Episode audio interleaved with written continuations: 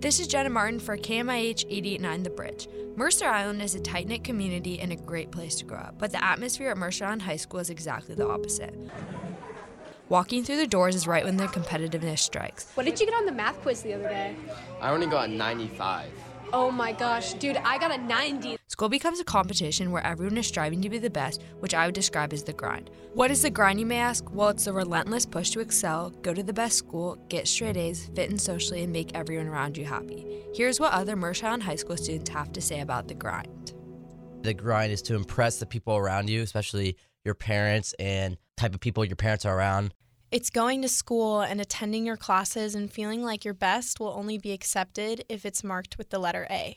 Hearing students talk about their achievement daily for hours on end can be draining for other students. School has shifted from a place of learning to a place of self sabotage in order to achieve as much as you can before you graduate.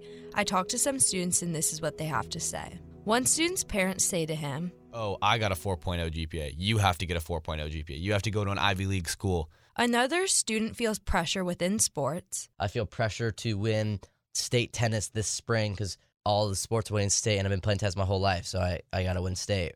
Students also deal with comparison to other schools. Other students from other schools don't go to school not having eaten because they were so stressed for their math test that day. And they don't have seven tests in every single period every day. And their number one conversation topic at school isn't what prestigious college you're going to. After hearing student perspectives, I talked to Chris Harnish, who has been working at Mercer High School since 1996. He is a member of the R&R team, which is the resource and referral place at the high school. Because he meets with students daily, he understands the pressure and what can impact one's mental health. Here's what he has to say there can be a lot of negative self talk, and people forget to celebrate their positives or the things that they're doing well. And that self criticism, that thought that uh, I'm not good as, can be really harmful to one's mental health. Though Chris Harnish has a good understanding of what is happening within the walls of Island High School, the students are ultimately the ones experiencing the obstacles, so I asked a student for her personal testimony.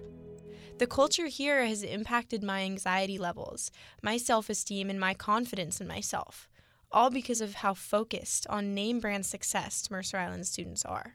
Now for my personal testimony. I am currently a junior at Mercer Island High School, and even though I've been fortunate enough to grow up on Mercer Island, I too have fallen victim to the grind whether it be the constant comparison of myself to my classmates or my struggle to balance schoolwork with all of my extracurriculars.